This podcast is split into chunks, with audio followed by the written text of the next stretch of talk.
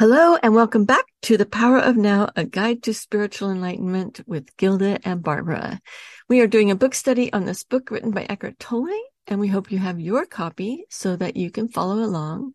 Today we are in chapter nine, section two. Beyond happiness and unhappiness, there is peace. The end of your life drama. Well, that sounds wonderful. My name is Barbara Wainwright, and I'm here with Gilda Simonet. Welcome, Gilda. Thank you. All right, we have a student asking a question. In that state of acceptance and inner peace, even though you may not call it bad, can anything still come into your life that would be called bad from a perspective of ordinary consciousness? And Eckhart responds most of the so called bad things that happen in people's lives are due to unconsciousness. They are self created, or rather ego created.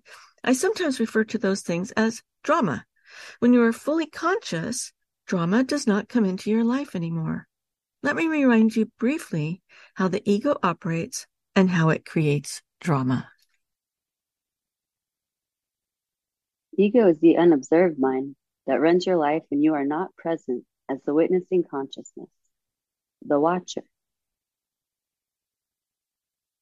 The ego perceives itself as a separate fragment in a hostile universe with no real interconnection to any other being, surrounded by other egos, which it either sees as a potential threat or which it will attempt to use for its own ends.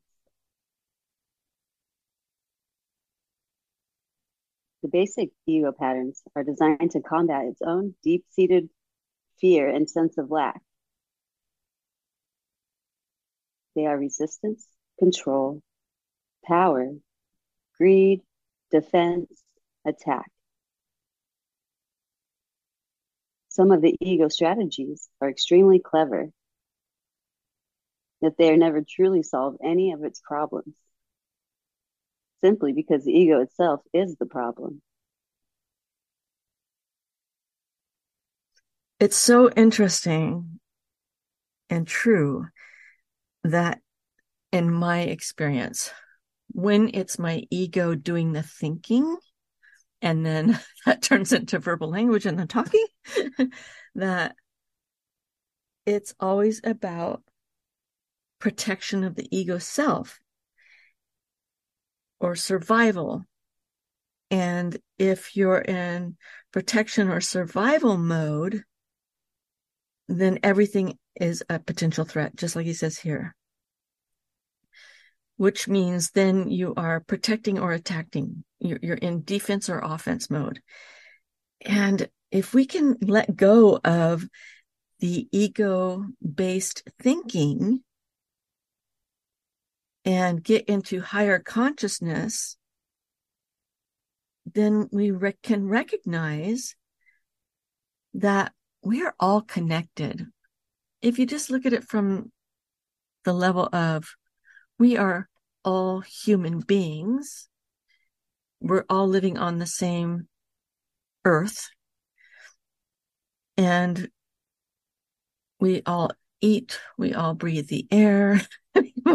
we are so connected in this universe. And because we are, we just need to, in my opinion, love each other. If everyone was coming from that loving perspective, we would certainly have peace on earth. When egos come together, whether in personal relationships or in organizations or institutions, bad things happen sooner or later. Drama of one kind or another in the form of conflict, problems, power struggles, emotional or physical violence, and so on. This includes collective evils such as war, genocide, and exploitation, all due to masked unconsciousness. Furthermore, many types of illness are caused by the ego's continuous resistance, which creates restrictions and blockages in the flow of energy through the body. When you reconnect with being and are no longer run by your mind, you cease to create those things. You do not create or participate in drama anymore.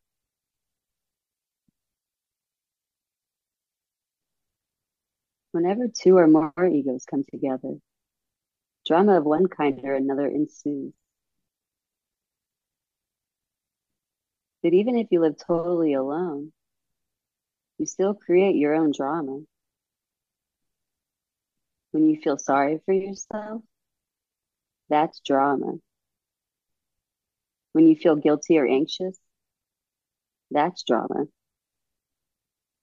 You let the past or future obscure the present, you are creating time, psychological time, the stuff out of which drama is made.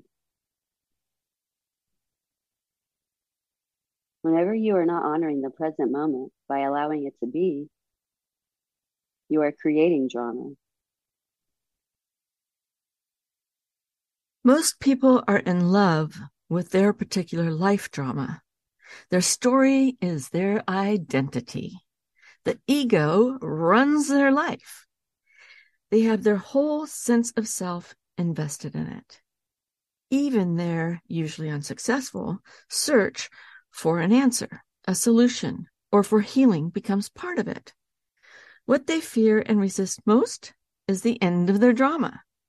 As long as they are their mind, what they fear and resist most is their own awakening. I've known people that have had their story, whether it's a, a victim story or a success story, it doesn't matter.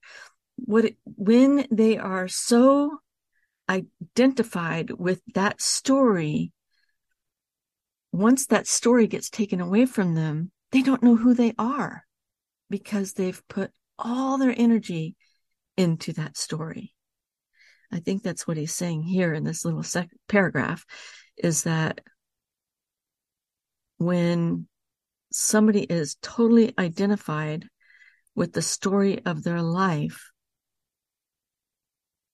they are resisting their own awakening. Which makes me want to ask, is that you? Are you resisting your own awakening? Who are you? When you live in complete acceptance of what is, that is the end of all the drama in your life. Nobody can even have an argument with you, no matter how hard he or she tries. You cannot have an argument with a fully conscious person.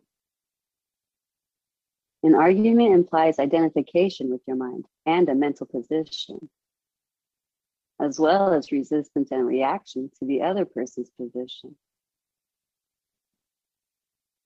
The result is that the polar opposites become mutually energized.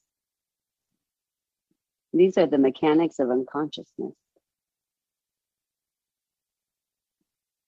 You can still make your point clearly and firmly, but there will be no reactive force behind it, no defense or attack so it won't turn into drama. When you are fully conscious, you cease to be in conflict. No one who is at one with himself can even conceive of conflict, states A Course in Miracles. This refers not only to conflict with other people, but more fundamentally to conflict within you, which ceases when there is no longer any clash between the demands and expectations of your mind and what is. Well, I think he has a really hot tip right here. When you live in complete acceptance of what is, that is the end of all drama in your life. Hallelujah. Praise the Lord. Right there. if you're tired of living with drama, get into acceptance of what is. It doesn't mean that you have to stay with what is. You can change your situation. However, if you get into acceptance of what is, now you are at one with being or consciousness. So when you become conscious, you tap into knowledge, higher wisdom that can help you to make better decisions and choices so that your life will unfold without drama.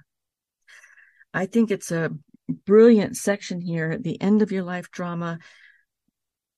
And he explains it so simply. Get into acceptance of what is, become conscious. You need to neither defend or attack because when you are fully conscious, you cease to be in conflict. When you are conscious, it's hard to watch people that are still wrapped up in their drama. And eventually, those people will not be attracted into your life because they can't handle the light or the spiritual or the consciousness energy that you are channeling from the universe out into the world. They can't be around you because it's too uncomfortable for them. You kind of start to see like the story doesn't really matter at all. It's really about who you are on the inside and what starts to reflect from you. Kind of have a different life path that unfolds before you.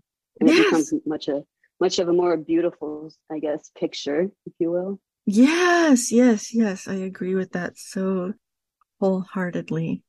Oh my gosh. Well, I think this is a very important section of the book. And if you can grasp it, understand it, and put it into action, you will love your life from here on out. All right. Until next week, I hope you have a good one and we'll see you then. Bye now. Bye. If you've enjoyed this podcast and you'd like to go deeper into a spiritual conversation, you can join our Facebook group, The Power of Now, A Guide to Spiritual Enlightenment with Gilda and Barbara. Or you can contribute by going to wainwrightglobal.com forward slash go forward slash support.